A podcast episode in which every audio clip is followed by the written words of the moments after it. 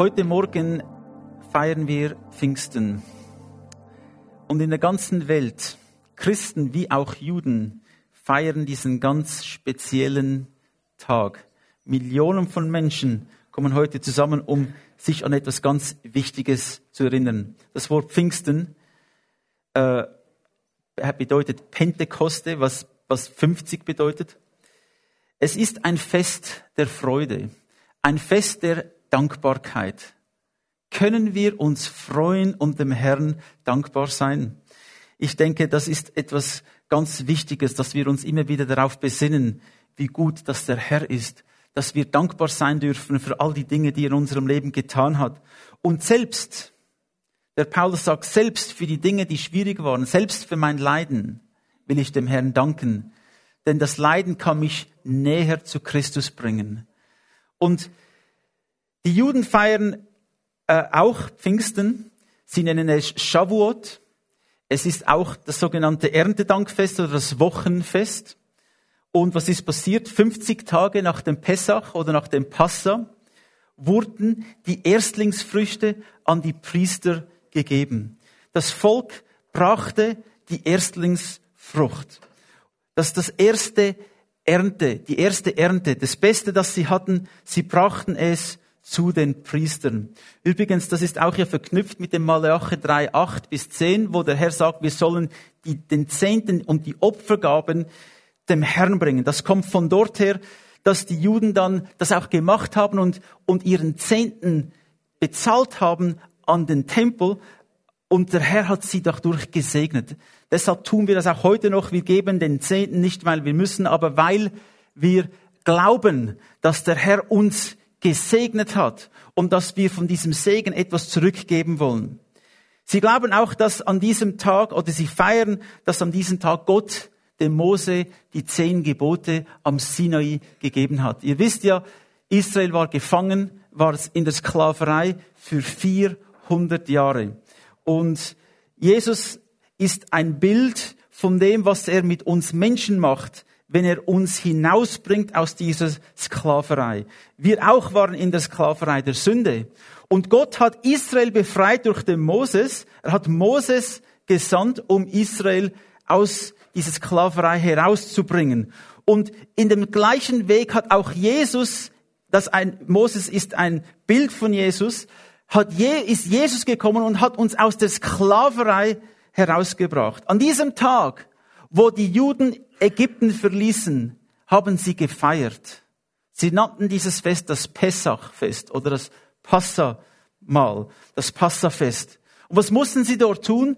Der Herr hat den Juden gesagt, als sie noch in Ägypten waren, nehmt ein Lamm, ein reines, kostbares Lamm, opfert es, nimmt das Blut und streicht es an die Türpfosten eurer Häuser. Und wenn der Engel des Todes, der Engel des Herrn dieses Blut sieht, wird er vorbeigehen. Das Wort Passa bedeutet vorbeigegangen oder abgeprallt. So, die Juden mussten keine Angst haben, dass der Engel des Todes sie strafen würde, wie die Ägypter, die nicht unter diesem Schutz waren. Der Herr hat Israel bewahrt. Und an diesem Tag ist dann Israel aus Ägypten ausgezogen um dem Herrn zu dienen. Und das ist symbolisch auch, was dort passiert ist, geschichtlich gesehen, ist ein Bild für uns, dass Jesus Christus auch am Kreuz gestorben ist, dass sein Blut vergossen wurde am Kreuz. Diese Türpfosten sind ein Bild für das Kreuz. Und es wurde mit Blut getränkt von einem unschuldigen Lamm. Und Jesus Christus ist dieses unschuldige Lamm. Und sein Blut wurde aufgesaugt von diesem Holz, an, an dem er genagelt wurde. Und durch Glauben an Jesus Christus dürfen auch wir Freiheit finden. Dürfen auch wir aus Ägypten, aus diesem Leben der Sünde, aus dieser Leben, dem Leben der Sklaverei herauskommen an die Freiheit. Wir Christen, wir feiern am Pfingsten äh, das Kommen des Heiligen Geistes. Wir feiern das eines der wichtigsten Ereignisse oder eigentlich die Geburt der Gemeinde. 50 Tage nachdem Ägypten, nachdem Israel aus Ägypten herausgezogen ist, sind sie dann an den Sinai gekommen. Und dort gab Gott ihnen das Gesetz, das Wort. Er gab ihnen die zehn Gebote. Und 50 Tage nach dem Passen, 50 Tage nachdem Christus gekreuzigt wurde, ist dann der Heilige Geist über die Gemeinde gekommen. Was passierte genau? Wir lesen in der Apostelgeschichte 2, 1 bis 4. Als der Pfingsttag anbrach, waren wir alle am selben Ort zusammen. Ist doch gut, wenn wir zusammenkommen am selben Ort im Hause Gottes. Das ist etwas sehr Biblisches, dass wir das tun, dass wir zusammenkommen, dass die lokale Gemeinde zusammenkommt. Wir waren alle am selben Ort zusammen. Plötzlich entstand vom Himmel her ein Brausen. Es klang wie das Tosen eines heftigen Sturms und erfüllte das ganze Haus, in dem sie waren. Sie sahen etwas, das wie Feuerzungen aussah. Sie zerteilte und sich auf, und setzte sich auf jeden und, sich auf jeden einzelnen von ihnen setzte. Alle wurden mit dem Heiligen Geist erfüllt und fingen plötzlich an, in fremden Sprachen zu reden, wie, so wie es ihnen der Geist eingab. Sie waren also zusammen an, einem, an demselben Ort, wie wir es heute auch sind. Und in diesem Moment, wo, als sie zusammen waren und beteten und zum Herrn schrien, hat der Herr die Prophezeiung, die er dem Propheten Joel gegeben hat, in den letzten Tagen werde ich meinen Geist ausgießen über alles Fleisch.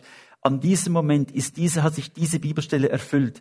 Der Herr hat seinen Geist ausgegossen über alle Menschen. Im Alten Testament war es so, dass nur der König, der Priester und der Prophet mit dem Geist Gottes erfüllt wurde, damit sie ihren Dienst verrichten können. Jesus hat alle diese drei Dienste, der König, Prophet und Priester, vereint in sich selbst. Und jetzt hat der Geist Gott, jetzt ist der Geist Gottes gekommen am Pfingsten, damit jeder einzelne von uns in diesem Dienst, in diesem Dienst, den Gott uns gegeben hat, in und durch Jesus Christus, Zeuge zu sein in der Welt. Jetzt kann jeder Christ das tun. Jeder Christ, jeder, der an Christus glaubt, wurde mit dem Geist Gottes erfüllt. Ein, Tag, ein, Tag, ein paar Tage vorher war Jesus mit seinen Jüngern zusammen. Und sie haben miteinander gesprochen. Und Jesus hat Folgendes gesagt im Lukas 24. Dann öffnete er ihnen die Augen für die Schrift und half ihnen, sie zu verstehen. So steht es geschrieben, erklärt er ihnen. Und so musste der Messias leiden und sterben und am dritten Tag danach von den Toten auferstehen. Und in seinem Namen wird man allen Völkern, angefangen in Jerusalem, predigen, dass sie zu Gott umkehren sollen, um Vergebung der Sünden empfangen zu können. Ihr seid Zeugen für das alles. Und seid gewiss, was mein Vater euch versprochen hat, werde ich zu euch herabsenden. Bleibt so lange hier in der Stadt, bis ihr mit der Kraft aus der Höhe ausgerüstet worden seid. So führte Jesus führte seine Jünger nach, noch aus der Stadt hinaus bis in die Nähe von Bethanien. Dort erhob er die Hände, um sie zu segnen. Und während er sie segnete, wurde er von ihnen weggenommen und zum Himmel emporgehoben. Die Jünger warfen sich vor ihm nieder. Dann kehrten sie mit großer Freude nach Jerusalem zurück. Von da an waren sie ständig im Tempel und priesen Gott. Das hat Jesus vorher gesagt. Und dann ist an diesem Tag, dann dem Pfingsttag, an dem ähm, Shavuot für, für die Juden, das Pentekost für uns Christen, ist der Heilige Geist gekommen und hat die Gemeinde erfüllt, hat jeden Einzelnen erfüllt. Am Anfang heißt es da, da öffnet er ihnen die Augen. Ich denke, das ist etwas, was wir weiterhin den Herrn bitten müssen und ihm vertrauen dürfen, dass er uns die Augen öffnet, damit wir das sein Wort verstehen, damit wir das Wort Gottes verstehen, damit wir glauben können und danach leben. Wir schauen ja viele Dinge an im Leben. Wir schauen Fernsehen an, wir, wir, wir hören die Nachrichten, wir sehen die Nachrichten, wir, wir sehen, sehen vieles. Was schauen wir an und was prägt unser Leben? Was beeinflusst unser Leben am meisten? Ich bete, dass wir heute, dass wir offene Augen haben für die Dinge Gottes. Dass wir uns prägen lassen von dem, was er uns gegeben hat in seinem Wort. Dass unsere Augen offen sind für die Wahrheit. Dass, dass wir es glauben, dass wir es annehmen und danach leben. Denn das, für diesen Grund ist der Heilige Geist auch in die Welt gekommen. Für diesen Grund ist der Geist Gottes gekommen, um uns zu erfüllen, damit wir den Willen Gottes verstehen, damit wir glauben können, damit wir nach seinem Willen leben können. Deshalb ist der Heilige Geist gekommen. Halleluja. Und wir wollen, dass er das noch weiterhin tut. Bitten wir doch den Herrn darum, Herr, öffne uns die Augen von neuem. Öffne uns die Augen, damit wir deine Wahrheit verstehen können. Jesus musste leiden und sterben und am dritten Tage ist er auferstanden. Das ist die Botschaft. Jesus, der Sohn Gottes, ist in die Welt gekommen, um dich und mich zu retten. Der Unschuldige wurde gekreuzigt und hat unsere Schuld auf sich genommen. Das ist die Botschaft des Evangeliums. Jemand hat deinen Platz eingenommen. Jemand hat meinen Platz eingenommen. Jemand hat die Bestrafung bezahlt für meine Sünden. Das war Christus. Und das ist das Evangelium. Es ist nicht kompliziert. Jeder Mensch kann das verstehen. Und das ist die Botschaft, die du und ich, die wir bekommen haben. Das Evangelium. Die Bibel sagt uns, dass im Evangelium ist die ganze Kraft Gottes, die Salbung Gottes, die Kraft Gottes ist in dieser einfachen Botschaft, ist im Evangelium, dass Christus gekommen ist, dass er gestorben ist am Kreuz für meine Schuld, dass er vom Tod nach drei Tagen auferstanden ist. Und wir wissen, von diesem Zeitpunkt an wurde diese Botschaft in der ganzen Welt gepredigt. Israel ist nicht ein großes Land. Und welche Bedeutung hat Israel in der Weltgeschichte heute? Sie hat heute eine sehr große Bedeutung. Aber damals, als die Römer Israel beherrschten und das ganze Mittelmeerraum beherrschten, war Israel nicht einen wichtigen Ort für die Welt. Und Jesus war nicht eine wichtige Persönlichkeit für die meisten Menschen. Er war ein einfacher Mensch. Er war ein Zimmermann. Und doch hat dieser Jesus eine Botschaft gepredigt. Und er wurde gekreuzigt von den Römern, wie Tausende von anderen gekreuzigt wurden. Die Römer kreuzigten viele von, viele Menschen. Und Jesus war einfach auch einer von denen, die gekreuzigt wurde. Aber etwas war ganz anders von Jesus als alle anderen, die gekreuzigt wurden. Jesus war unschuldig. Jesus war rein. Jesus hat unsere Schuld auf sich genommen. Die Bibel sagt uns, für diesen Zweck ist Jesus Christus geboren, damit er uns erlöst. Und dieser einfache Jesus, der Zimmermann von Nazareth, hat die Weltgeschichte verändert. Diese Botschaft vom Evangelium wurde gepredigt seit 2000 Jahren und hat sich in der ganzen Welt verbreitet. Es gibt Millionen und Millionen von Menschen, die das angenommen haben und glauben. Obwohl keine Gruppe mehr verfolgt wurden als die Christen. Es gibt keine Menschengruppe, die mehr leiden musste, die mehr verfolgt wurde von Staatsgewalten, von verschiedenen Gruppierungen wurden die Christen verfolgt und Millionen wurden hingerichtet. Und trotzdem ist das Christentum noch da. Trotzdem ist Jesus Christus mitten unter uns und die Gemeinde, sein Leib, wird niemals vergehen. Was Jesus getan hat, hat die Weltgeschichte so stark beeinflusst, dass wir heute noch von dem leben können und dass wir noch heute von dieser, von dieser Botschaft weitererzählen können. Es ist das Beste, was der Welt jemals passiert war, dass Christus gekommen ist und für uns gestorben ist. Glauben an Jesus Christus bewirkt Folgendes. Wenn ich an Christus glaube, wenn ich sein Werk am Kreuz annehme, wenn ich sage, ja, das glaube ich, was macht Jesus? Erstens einmal vergibt er unsere Sünden. Ich habe schon mit vielen Menschen gesprochen über dieses Thema Sünden und Schuld. Und jeder Mensch hat sie. Kennt ihr einen Menschen, der schuldlos ist? Nun, wie geht man mit Schuld um? Was tut man? Und ich habe schon Artikel gelesen von modernen Psychologen und Psychiatern, die sagen, Schuld ist nur eine Illusion in unserem Kopf. Das gibt sie gar nicht. Wir müssen einfach die Schuld wegdenken, dass sie nichts, es hat nichts mit mir zu tun. Das sind eigene Regeln, die ich gemacht habe und, und ich kann diese wieder ändern, wenn ich will. Ich bin also nicht schuldig. Also die, die heutige Wissenschaft sagt, es gibt das nicht und wir, wir können es ziemlich ignorieren. Dann gibt es viele von Menschen, die denken, sie müssen ihre Schuld selber abarbeiten. Deshalb gibt es auch viele Religionen. Das Wort Religion für mich bedeutet eigentlich nur eins. Menschen wollen ihre Schuld irgendwie abarbeiten in eigener Kraft. Und es kommt nicht darauf an, wie diese Religion heißt. Wenn ich denke, ich kann meine eigene Schuld bezahlen durch Rituale, durch Pilgerreisen, durch irgendwelche Dinge, die ich tue, dass Gott mich dann annimmt aufgrund von dem, was ich getan habe, dann habe ich nicht verstanden, um was es geht im Evangelium.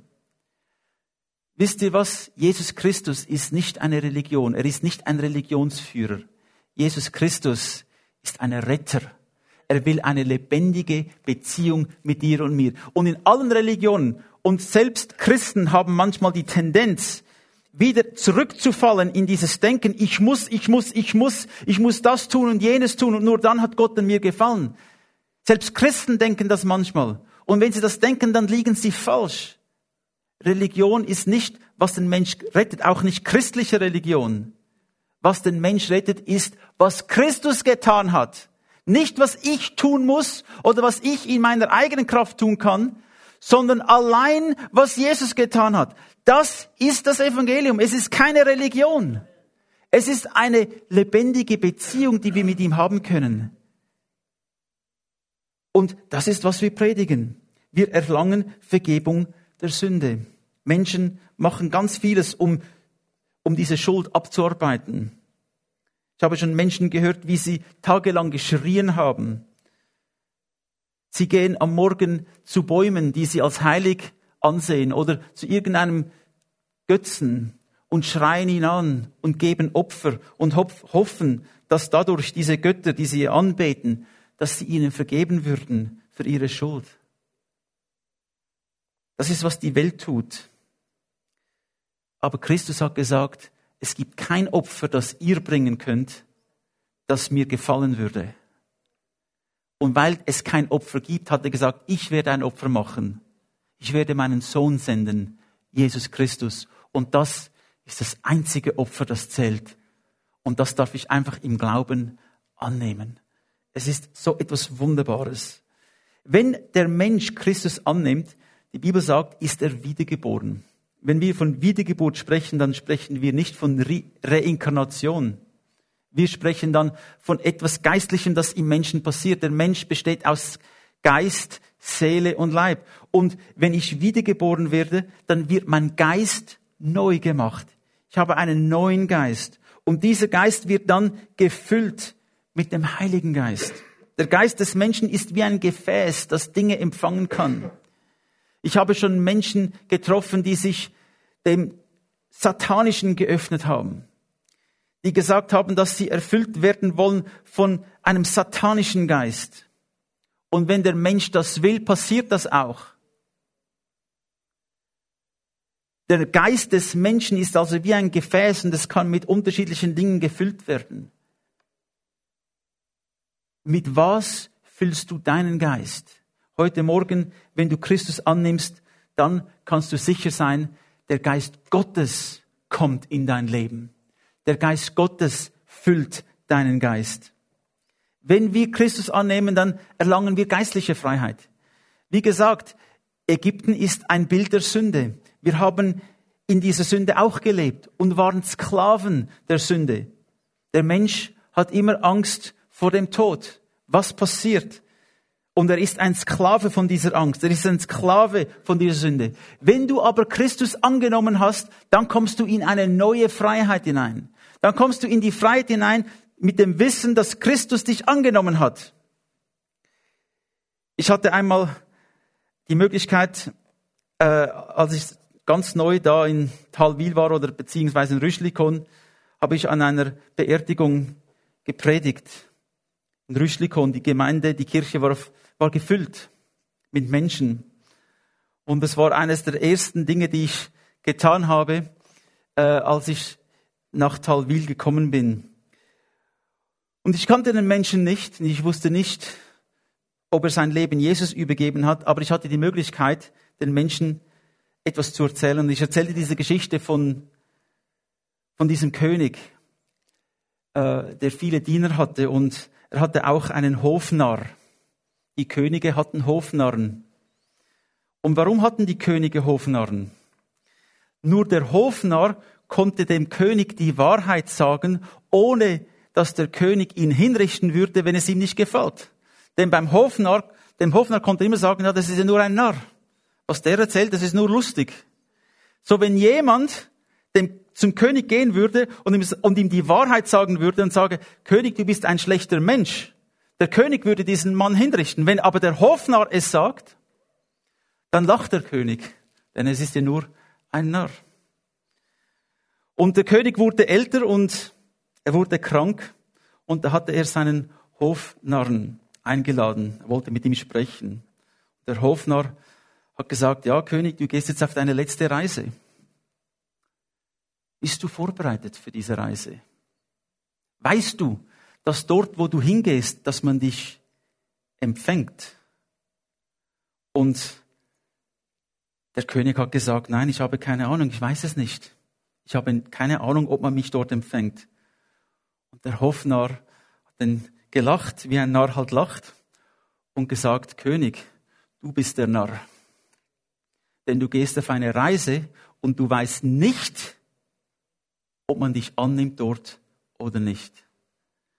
Und ich denke, es ist so wichtig, dass wir verstehen, dass du und ich, wir sind auf einer Reise. Endstation ist nicht diese Erde. Das ist eine Übergangsstation. Du kannst wissen, dass Christus dich annimmt, wenn du in die Ewigkeit gehst, wenn du ihn angenommen hast in deinem Leben. Und ich denke, es ist so wichtig, dass wir das tun. Es ist wichtig, dass wir Christus annehmen, dass wir in diese geistliche Freiheit kommen. Wenn wir Christus annehmen, werden wir Kinder Gottes werden. Es gibt viele Waisen in dieser Welt. Ihre Eltern sind gestorben und gerade nach dem Zweiten Weltkrieg war das ein riesiges Problem. Viele Waisenkinder sind umhergestreut und, und hatten keinen Halt in ihrem Leben. Aber ein Mensch ohne Jesus ist wie ein Waisenkind. Er ist geistlich verwaist. Er hat keinen geistlichen Vater. Und Gott will dein geistlicher Vater sein. Er will dein Vater sein. Vielleicht hast du nie die reine Liebe eines Vaters gekannt in deinem Leben. Jesus Christus will dich dem Vater vorstellen und durch sein Blut darfst du wissen, er nimmt dich an. Du bist kein Waisenkind. Du bist ein Kind, das einen Vater hat und er wird dich nie verlassen. Die Bibel sagt, wenn wir unser Leben Jesus übergeben, dann werden wir erfüllt mit dem Geist Gottes. Im Epheser 1, 13 bis 14 lesen wir, und nachdem ihr das Wort der Wahrheit, die gute Botschaft von eurer Rettung gehört habt, wir hören es zuerst, und zum Glauben gekommen sind, wir nehmen es an, wir glauben, wurde auch ihr mit dem versprochenen Heiligen Geist versiegelt. Dieser Geist ist der erste Anteil an unserem künftigen Erbe, der vollkommenen Erlösung, die wir noch erhalten werden und die uns ganz zu Gottes Eigentum macht. Und auch das wird zum Lobpreis seiner Herrlichkeit dienen. Du wurdest versiegelt. Früher als Kind hatte ich diese Filme gesehen, wo vielleicht ein, ein Brief geschrieben wurde und dann hatte man diesen Wachs und dann hatte der König oder wer es immer war einen Siegelring und hat es versiegelt.